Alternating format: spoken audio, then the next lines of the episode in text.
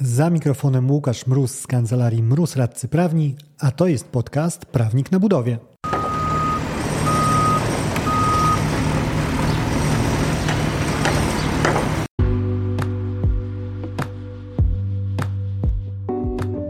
Prawnik na budowie. Podcast o wszystkim, co związane z budownictwem. Uwaga, może zawierać śladowe ilości prawa. Nazywam się Łukasz Mróz, jestem radcą prawnym i partnerem w kancelarii Mróz Radcy Prawni, w której na co dzień pomagamy firmom budowlanym sprawnie prowadzić projekty. W tym odcinku opowiem o sporze dotyczącym inwestycji drogowej na stopniu lokalnym, inwestycji gminnej, w której doszło do dużych turbulencji, a na tle tych turbulencji widać, jak istotne jest to, co podpisujemy, w jaki sposób to podpisujemy i co przy tym zastrzegamy. Zapraszam do odsłuchania odcinka. Gmina zapragnęła mieć piękną nową drogę, a przynajmniej nowszą, wyremontowaną i żeby to zrealizować, ogłosiła przetarg na formułę Zaprojektuj i Buduj, który to przetarg no, finalnie skończył się pozwem wykonawcy o zapłatę kwoty nieco ponad 1 100 tysięcy złotych. I kiedy ten pozew trafił do sądu, gdzie wykonawca stwierdził, że to są moje pieniądze, moje wynagrodzenie za roboty i bardzo będę wdzięczny za ich przyznanie od zamawiającego, zamawiający stwierdził, że no cóż, przede wszystkim to ja odstąpiłem od tej naszej umowy, przed tym odstąpieniem to właściwie nawet nie odebrałem robót, za które żądasz pieniędzy, a na domiar złego, no ja nawet za bardzo nie wiem, o jakie konkretnie roboty ci chodzi, przez to, że nie mamy e, sporządzonych, wymaganych naszą umową dokumentów, które mają je e, obrazować, e, te roboty. I te dokumenty będą tutaj wracały dość regularnie, bo to jest istotny element tego sporu, a dokumenty były istotne w perspektywie rozliczeń, ponieważ w zakresie robót, w zakresie części budowlanej tego przetargu mieliśmy typowo wynagrodzenie ryczałtowe i jako pakiet takich papierów, które były podstawą do tego, żeby poszła płatność od zamawiającego do wykonawcy, wskazano, że musi się znaleźć tam oprócz samej faktury także e, protokół odbioru częściowego sporządzony zgodnie z umową według załączników oraz e, kosztorys częściowy powykonawczy odpowiedni co do e, części i papiery te powinny zostać podpisane zarówno przez kierownika budowy, jak i przez inspektora nadzoru. Z tym inspektorem był troszkę problem, ponieważ go nie było. E, trzeba było zaczynać roboty. E, kierownik, przepraszam, inspektor nie był jeszcze ustanowiony, no więc strony ustaliły, że słuchajcie, to zaczynamy tę pracę i cała komunikacja na tym etapie, zanim pojawił się tam inspektor, była prowadzona bezpośrednio z wójtem i to on był tym e, najwyżej postawionym, władnym ze strony zamawiającego do tego, żeby tu klepnąć, tam podpisać i cała komunikacja była robiona bezpośrednio z nim. Według twierdzeń powoda, czyli według twierdzeń wykonawcy, była też ta komunikacja robiona w zakresie pewnej zmiany, do której doszło bezsprzecznie w e, toku wykonywania robót, ponieważ PFU przewidywało, że w przypadku chodnika zostanie on wykonany z masy bitumicznej, a summa summarum Skończyło się na tym, że został wykonany z kostki. Jak do tego doszło? Zaraz, zaraz troszkę podywagujemy na ten temat. W każdym razie przyszła tam w pewnym momencie powiatowy, przyszedł powiatowy inspektor nadzoru budowlanego stwierdził, że słuchajcie, no w sumie całość tego, co tu robicie, e, jest w porządku. No tylko ta nawierzchnia, kurczę, widzą na e, papierze w, PFU miała być inna, e, tutaj jest inna, no ale zastrzeżeń właściwie nie mam. Działa to, wygląda ok i z mojej strony problemów możecie nie przewidywać. Po wykonaniu określonego zakresu robót doszliśmy do mm, potrzeby rozliczenia pierwszej transzy prac, jednej z czterech płatności, która miała nastąpić na rzecz wykonawcy. I razem z fakturą e, złożył on protokół częściowego odbioru, w którym wskazał, że jest 900 tysięcy złotych netto do rozliczenia i która wskazywała jakość robót jako dobrą i dodatkowy dokument zatytułowany e, Tabele elementów rozliczeniowych, umowa ryczałtowa numer bla bla bla bla bla i jeszcze miał ten dokument pod tytuł Protokół odbioru z wykonania robót od początku budowy do 31 stycznia. I na tym papierze podpisał się e, ze strony powoda wspólnik, który był jednocześnie kierownikiem budowy, czyli taki podwójnie, podwójnie wykonywał sobie obowiązki w roli wykonawcy, Natomiast ze strony e, gminy, ze strony zamawiającego podpisał się e, pan wójt. Bezsprzecznie no, zabrakło tam podpisu e, inspektora nadzoru z tego banalnego powodu, że bezsprzecznie nadal nie był ustanowiony. I zdawać się mogło, że wszystko toczy się fajnym torem do czasu. Ponieważ faktura została generalnie przez zamawiającego przyjęta, nie złożył do niej, do niej zastrzeżeń, ale wkrótce po tym mm, skierował do Urzędu Marszałkowskiego prośbę o, o wypłacenie płatności zaliczkowej na wynagrodzenie wykonawcy, bo oczywiście była to inwestycja finansowana również z zewnątrz. I między innymi jako jeden z załączników do tego wniosku do marszałka znalazły się te dokumenty rozliczeniowe przedłożone przez wykonawcę. Także na tym etapie e, zamawiający, no cóż, uznał za zasadne, żeby popchnąć je do E, do, na szczebel województwa jako podstawę do wypłacenia zaliczki. E, w międzyczasie, dosłownie dzień przed wysłaniem tego wniosku, wykonawca napisał taką prośbę do, mm, do zamawiającego, żeby, żeby zmienić pewne drobne, nieistotne, malutkie, niezauważalne wręcz założenia, które były w PFU. I tutaj wchodzimy właśnie w strefę dywagacji.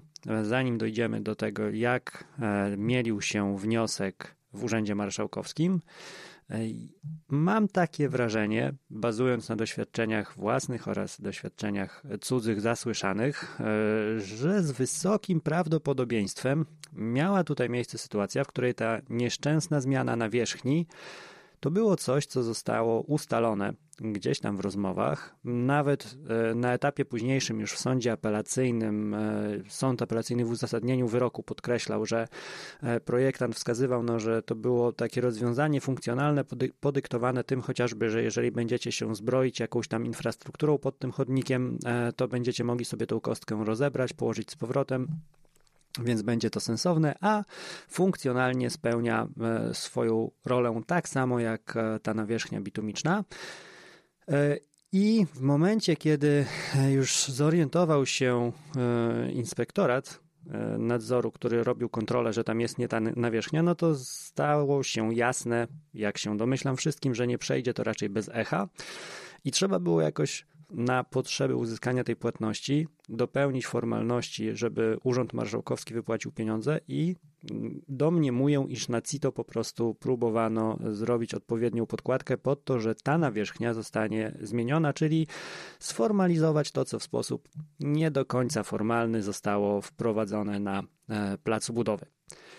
I wracając do przerwanego wątku głównego, jak to się skończyło w Urzędzie Marszałkowskim? Ano skończyło się tak, że Urząd Marszałkowski wyłapał jak najbardziej, że mamy tutaj pewny dysonans między PFU a tym, co widzimy w terenie.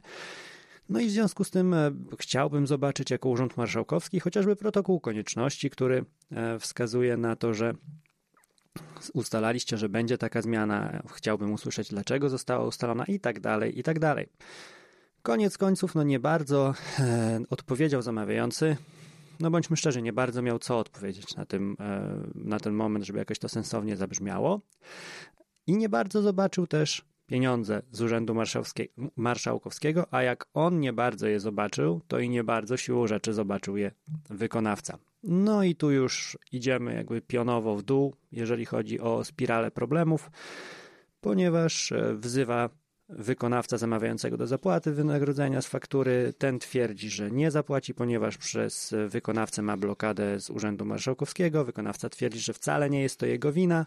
Następnie odpala mechanizm odstąpienia z gwarancji zapłaty wynagrodzenia, czyli żąda do złożenia takiej gwarancji, a po upływie bezskutecznym terminu, bo gmina takiej gwarancji uzyskać nie zdołała, wykonawca składa oświadczenie o odstąpieniu od umowy, które oczywiście nie, nie jest akceptowane przez zamawiającego, który rekompensuje się własnym oświadczeniem o odstąpieniu od umowy. E voilà, w ten sposób docieramy do sądu. I cóż stwierdza sąd pierwszej instancji na początek? No stwierdza to, co oczywiste, e, czyli nawierzchnia ta z kostki e, wykonana jest zgodna z projektem, no bo tak narysowano w projekcie. No sęk w tym, że ten projekt niezgodny jest z PFU, bo ono przewidywało e, coś innego. Stwierdza ponadto, że e, nie bardzo przekonuje go obrona zamawiającego, ponieważ ten bardzo mocno e, szedł w niewypełnienie obowiązków umownych przewidywanych co do postawienia płatności w stan wymagalności, czyli co musiało się zadziać, jakie formalności miały być dopilnowane, żeby wykonawca mógł uzyskać wynagrodzenie od zamawiającego. I tutaj kluczowym, e, kluczowym elementem sporu był dokument, czy też jego brak e, kosztorysu powykonawczego. No sam, samo stosowanie kosztorysu w modelu ryczałtowym no, można się zastanowić, na, na ile jest sensowne, na ile było potrzebne.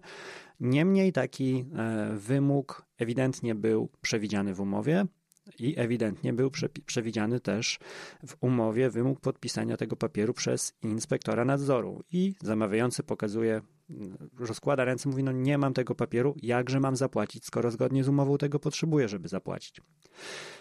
I tutaj wskazuje mu sąd, że słuchaj, drogi zamawiający, no to przypominam ci, że jeżeli chodzi o o te papiery, no to one nie mogły być podpisane przez inspektora nadzoru z tego banalnego powodu, że nie ustanowiłeś go na ten etap, z czego doskonale zdawałeś sobie sprawę, ponieważ sam wójt e, był wtedy jakby człowiekiem podpisywaczem i to on e, widniał na dokumentach do czasu wystąpienia, tutaj do wstąpienia w rolę inspektora nadzoru.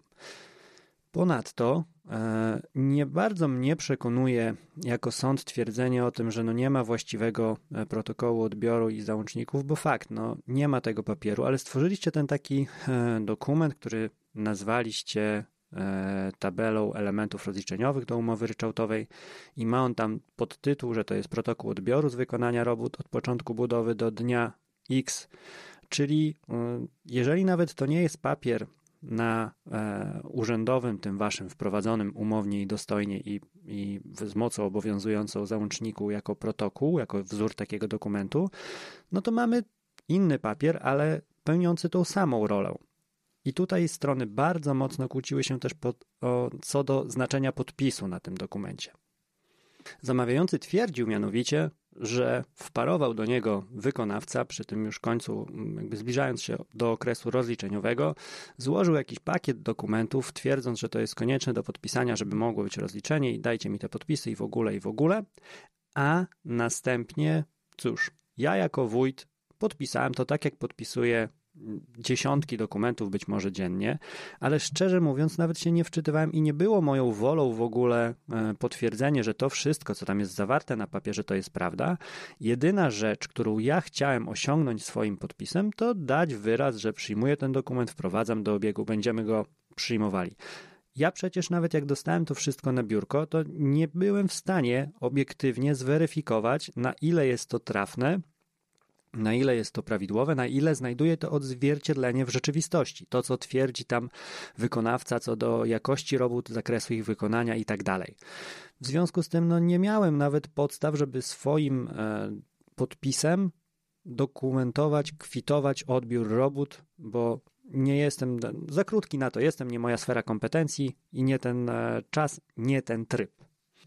I sąd kupił to w stopniu takim samym jak wykonawca z, olbrzymi, z olbrzymimi długami i bez kredytu kupieckiego kupuje stal obecnie, czyli nie kupił tego wcale. I wskazał, że e, drogi zamawiający, pomijam nawet na ile sens ma wszystko to, co mówisz, na ile ty miałeś takie intencje, jak mówisz, ale nawet jeżeli uznać, że świadomie złożyłeś podpis na dokumentach bez uprzedniego przeczytania ich i znajomości ich treści, no to złożyłeś oświadczenie woli, akceptując w ten sposób te postanowienia, które były zawarte w dokumencie. I musimy przyjmować takie reguły, ponieważ jest to konieczne, żeby ochronić uzasadnione zaufanie adresata takiego oświadczenia, czyli w tym przypadku wykonawcy. Więc to w takim zderzeniu chronimy jego przed tym, że ty twierdzisz, że nie doczytałeś, nie przeczytałeś i tak dalej, i tak dalej, to twoje niezachowanie staranności obciąża ciebie. Nie może natomiast wejść na barki wykonawcy, który jak najbardziej miał prawo odczytywać Twoje działania jako potwierdzenie wykonania e, zadania, że potwierdza to, co jest zawarte w dokumentach. Dodatkowo sąd zauważył, no, że drogi zamawiający to też troszkę słabo wygląda to, co mówisz, e, w świetle tego, że raptem parę dni później wysyłasz cały ten pakiet, który przedstawił ci wykonawca razem ze swoim podpisem do Urzędu Marszałkowskiego, żeby odblokować pierwszą zaliczkę. No bo jeżeli masz e, sytuację taką, że ty nie wiesz, co tam jest, to nie jest zweryfikowane, no to mało prawdopodobne, że działając rozsądnie wysłałbyś to wyżej na poziom województwa, e, żeby na podstawie takich e, dokumentów dostać pieniądze. Co ciekawe, w aktach tej sprawy sądowej znalazły się także dokumenty z wystąpienia pokontrolnego NIK w którym wskazano, na co też nie omieszkał powołać się sąd, że wójt sam e, wskazywał, że odebrał roboty w zakresie faktury, ponieważ na ten czas nie było wyłonionego inspektora nadzoru inwestorskiego do odbioru wykonanego zadania, czyli nikt inny po prostu nie mógł tego zrobić. No więc tu znowu mamy dość mocny dysonans, drogi zamawiający, jeżeli ty z jednej strony twierdzisz, że nie odebrałeś, ale już jeżeli kontroluje cię NIK, to mówisz, że odebrałeś i uzasadniasz, dlaczego musiałeś to zrobić. Tutaj no, nie, mm, nie biłbym jak w bęben w zamawiającego z uwagi na to, że e, mógł mieć swoje powody po prostu, żeby mm, działać tak w zakresie inspektora nadzoru, chociażby nie mając wyłonionego takiego odpowiedniego inspektora, czy nie mogąc kogoś znaleźć, a inwestycje jakoś e, gospodarczą musiał pchać i było, było to uzasadnione.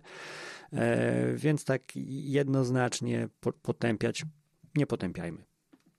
Sąd zahaczył też o te odstąpienia wzajemne, ale zahaczył tak w sumie rozsądnie, nie wnikał w nie, bo powiedział, że na dobrą sprawę e, za bardzo dla rozstrzygnięcia tego konkretnego sporu te odstąpienia nie mają dla mnie wielkiego znaczenia. Kłócicie się o wynagrodzenie przed odstąpieniem. Żadna ze stron nie podnosi tutaj roszczeń czy odszkodowawczych, czy z tytułu kar umownych związanych z tym odstąpieniem, więc może nie wnikajmy w to za bardzo.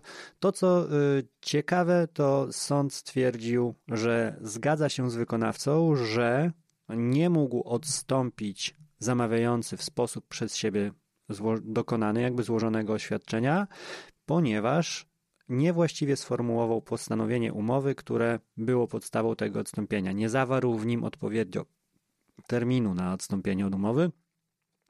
I tutaj temat już poruszałem na pewno na, na falach podcastu, e, czyli jak sformułować zastrzeżenie odstąpienia umownego, jeżeli chodzi o termin, żeby było ono skuteczne. Skrolując po stronie podcastu znajdziesz to nagranie. No i już jakby zbierając to wszystko do kupy, sąd powiedział, że ok, no to mamy te papiery odbiorowe, ponieważ są podpisane z obu stron, no to przyjmujemy domniemanie, że e, w tym zakresie, które, e, który wynika z tych dokumentów, w tym okresie, w tym zakresie rzeczowym, w tej jakości, w tych e, ilościach i tak dalej, te roboty były wykonane. Jeżeli zamawiający twierdzi, że było inaczej, powinien to wykazać. I tu nawet ktoś tam był na oględzinach tej inwestycji i sąd zaznaczył, no, że trzy lata już upłynęły, ale to generalnie, co jest wskazywane w protokołach jako zrobione, to rzeczywiście w naturze zrobione jest. Stoi, wygląda tak, jak powinno wyglądać po trzech latach, więc tym bardziej nie widzę, żeby e, obcinać tutaj cokolwiek, więc skracając, były podkładki nie w formie wymaganej przez umowę, ale w takiej formie, która pokazywała, co zostało zrobione w jakim zakresie i kiedy, i w związku z tym za ten zrobiony zakres jak najbardziej wykonawcy zapłacić trzeba.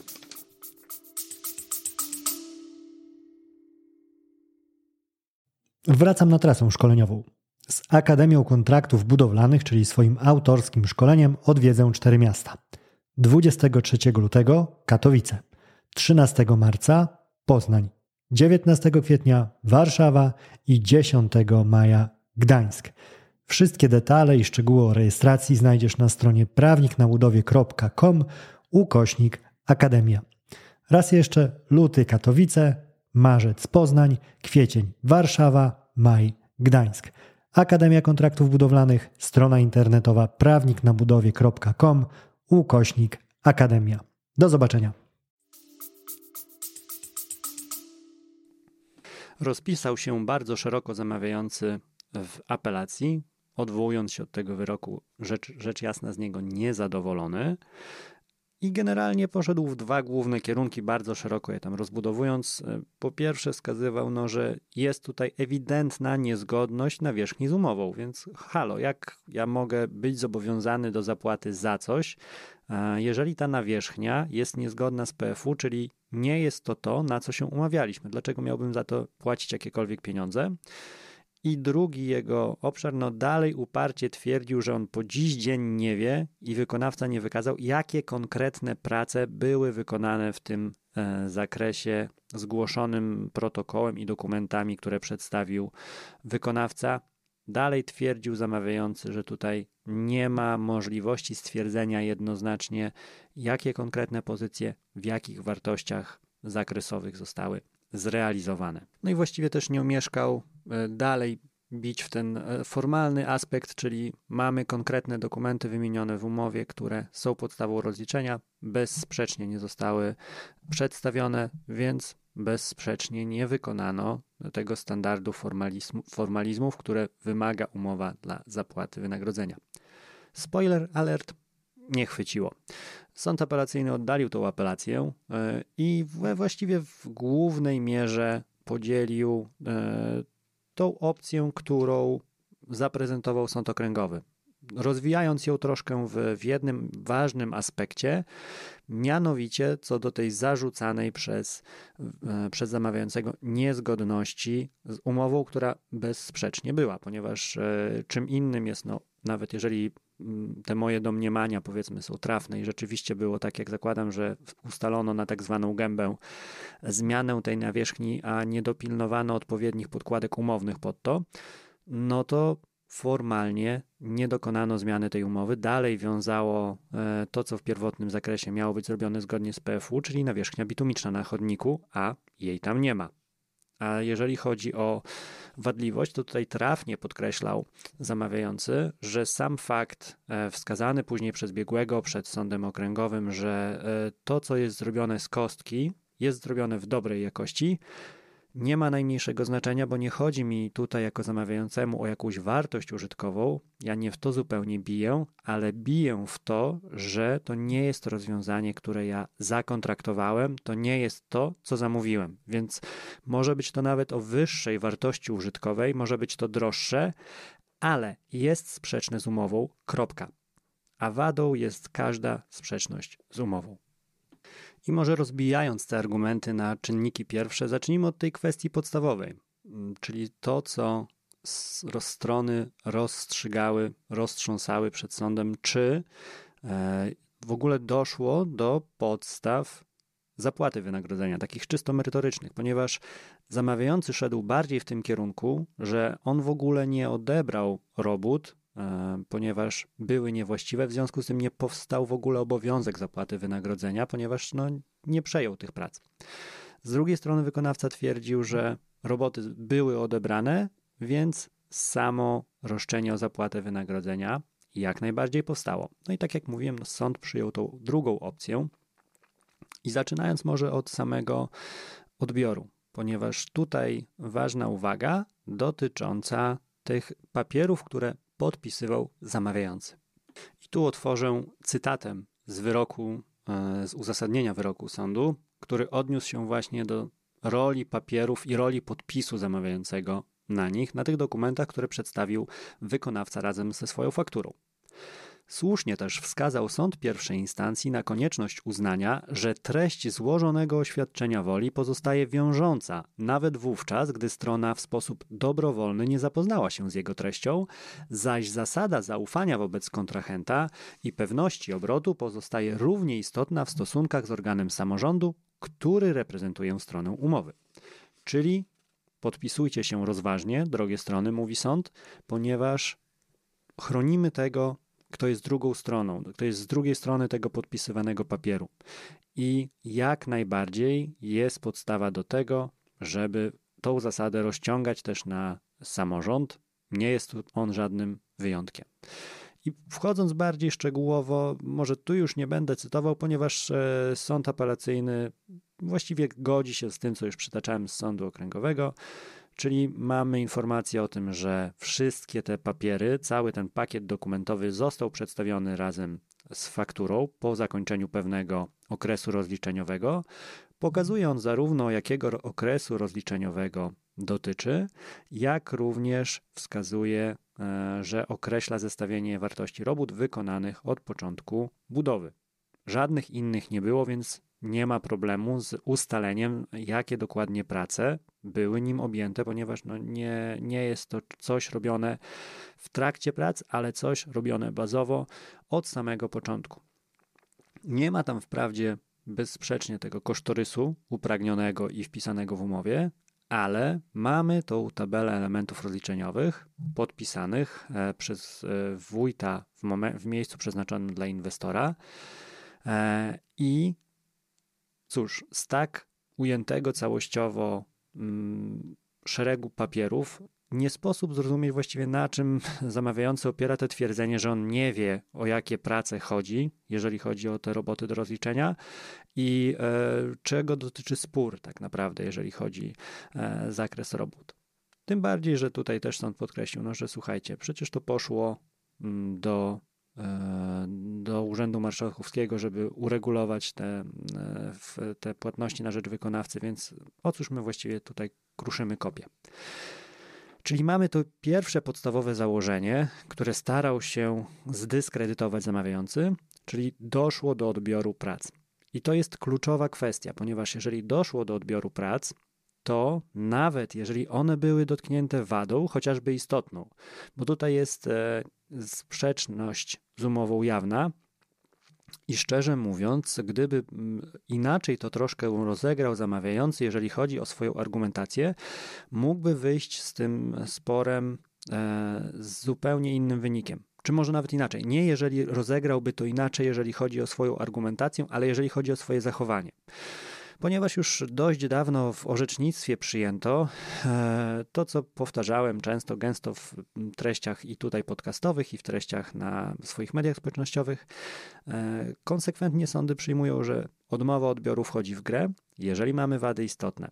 Ale również potwierdzają sądy, że z drugiej strony, jeżeli ktoś chce odebrać obiekt z wadami istotnymi, to jego święte prawo.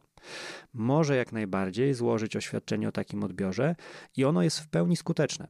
W pełni skuteczne również w tym znaczeniu, że z kolei, coś zostało odebrane, więc trzeba za to zapłacić. I jeżeli chodzi o samą wadę, to w takim kontekście powstanie jak najbardziej po stronie wykonawcy możliwość domagania się wynagrodzenia, zamawiający natomiast będzie uprawniony do realizacji swoich e, uprawnień, czy to z rękojmi, czy to z gwarancji jakości, czy to może uprawnień jakichś odszkodowawczych bardziej będą go interesowały. W każdym razie zamykamy etap realizacji. Już trzeba powiedzieć, że to nie jest taka otwarta pętla, tylko to jest coś już zostało potwierdzone przez zamawiającego i coś, co trzeba rozliczyć. A on ewentualnie później będzie mógł wyciągnąć swoje roszczenia rękojmiane, e, czy też uprawnienia i je realizować. Na przykład stwierdzić, że obniża wynagrodzenie i odpowiednio obniżyć kwotę wynagrodzenia i wypłacić e, właściwą już różnicę na rzecz e, wykonawcy. Ale to, co wskazywał sąd tutaj, powiedział, że zamawiający, ty żadnej z tych rzeczy nie zrobiłeś ty e, kłóciłeś się co do tego, czy w ogóle doszło do odbioru, i w związku z tym twierdziłeś, że ponieważ nie doszło do odbioru, nie masz obowiązku płacenia wynagrodzenia. Czyli to była Twoja linia obrony, linia, która okazała się być nietrafna. W związku z tym, że nie wykazywałeś jakichkolwiek swoich e, kwot do potrącenia, chociażby, które wywodzisz e, z rękojmi czy gwarancji jakości, to nie było podstaw, żeby obniżać tą kwotę, której zażądał wykonawca. Bo gdybyś poszedł innym torem i tutaj próbował jakiegoś odszkodowania, czy próbował jakiejś rękojmi, no to wtedy to rozstrzygnięcie mogłoby wyglądać inaczej, gdyby się okazało właśnie, że, że masz jakieś swoje roszczenia, które można potrącić z wynagrodzeniem chociażby. Nie skorzystałeś z tego, źle dobrałeś e, strategię, czy może nie przekonała mnie ta twoja strategia. W związku z tym pełna kwota jest do zapłacenia na rzecz wykonawcy. Tutaj od razu zastrzegę, że oczywiście nie musi to oznaczać, że on tutaj będzie takim wolnym duchem, e, bo o ile czas jeszcze pozwoli na, na to zamawiającemu, no to może on realizować właśnie to, co wskazał sąd, czyli rękojmie, gwarancję jakości, czy, e, czy jakieś odszkodowanie, no ale będzie już musiał, jeżeli, tak raz jeszcze, jeżeli czas mu na to pozwala, bo tu oczywiście e, już 5 lat z tego, co kojarzę, minęło między powstaniem tego sporu, a a zakończeniem go przez sąd apelacyjny w, w Gdańsku, tym wyrokiem, który, który omawiam.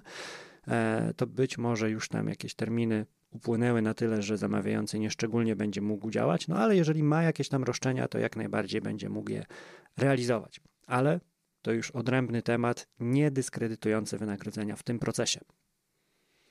I w ten sposób, odnosząc się już do zasady, przyjmując, że ok, co do zasady ty masz rację, drogi wykonawco, no to też sąd nie znalazł podstaw, żeby e, co do zakresu tego roszczenia się kłócić, ponieważ no, w jakiś sposób zamawiający e, wyliczył, sporządził protokół inwestorski, według którego tych robót wykonawcy to nie było na te 900 tysięcy, a na 236. Z tym, że sąd tutaj stwierdził, no, że to jest jakiś tam papier sporządzony jednostronnie e, no, długo po zakończeniu współpracy, na ile on jest miarodajny, co on wykazuje, no zupełnie mnie to nie przekonuje w takim stopniu, żeby miało podważyć ten papier dwustronny, który podpisaliście wcześniej na etapie wspólnej realizacji umowy. No i w ten sposób przegrał ten e, spór zamawiający, wygrał go e, wykonawca nie do całej kwoty, ale w przeważającej części 900, nieco ponad 900 tysięcy z miliona stu otrzymał. To, co jest ważne do wyciągnięcia z tej sytuacji, e, to co najbardziej chciałbym podkreślić, to znaczenie działań tych przyodbiorowych. Jeżeli już coś odbieramy, nawet jeżeli roboty mają wadę istotną, to nie zmienia to faktu, że przyjmujemy taki rezultat, znając go. E, także okoliczności życia są bardzo różne i mogą jak najbardziej przemawiać za tym, skłaniać inwestora do tego, żeby odebrać obiekt z, z zamierzeniem, dobra, to robimy ten odbiór, bo chociażby muszę wyrobić się w określonym terminie, żeby nie stracić finansowania, czy żeby przedstawić bankowi odpowiedni postęp, żeby dostać kolejną transzę i tak dalej, i tak dalej. Niemniej e, trzeba z perspektywy inwestora już na tym etapie mocno zabezpieczać się na przyszłość i mocno zabezpieczać się co do realizacji uprawnień wobec wykonawcy z tytułu tej istniejącej wady.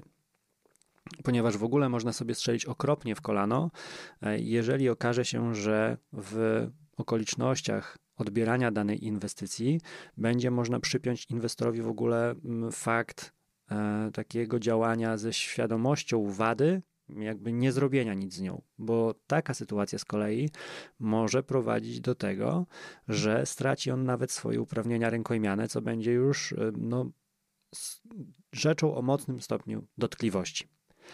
Także jeżeli chodzi o protokoły wszelakie, e, zalecam bardzo e, rozważne podchodzenie do nich i tutaj tylko zastrzegę nie wpycham nikogo ze słuchających w ramiona, w ramiona asekuracyjnego odmawiania podpisania czegokolwiek.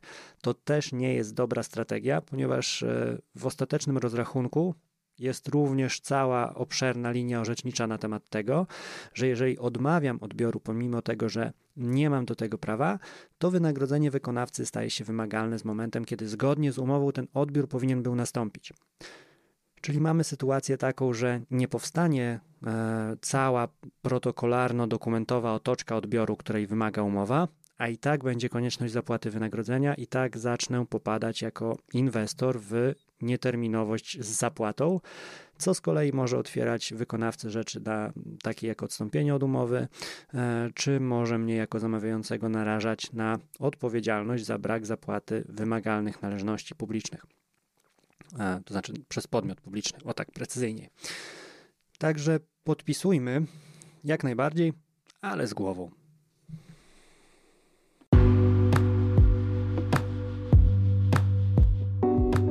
Dzięki za odsłuchanie tego odcinka. Zasubskrybuj podcast, żeby nie umknęło Ci jakiekolwiek kolejne nagranie. Znajdziesz go chociażby na Spotify, w Google Podcasts czy Apple Podcasts. Jeżeli chcesz natomiast skontaktować się ze mną, znajdziesz mnie chociażby na LinkedIn, wpisując w wyszukiwarce Łukasz Mróz, bądź też na Instagramie i Facebooku, gdzie dostępny jestem jako prawnik na budowie. W wersji bardziej klasycznej mailowo na mrozmałpa.kancelariamroz.pl. Do usłyszenia w kolejnym odcinku. Dzięki za odsłuchanie tego odcinka. Jeżeli chcesz się ze mną skontaktować, możesz napisać na biuro kancelariamroz.pl albo zadzwonić na 577 665 077. Znajdziesz mnie też w mediach społecznościowych. Na LinkedIn jako Łukasz Mróz, a na TikToku, Facebooku i Instagramie jako Prawnik na Budowie.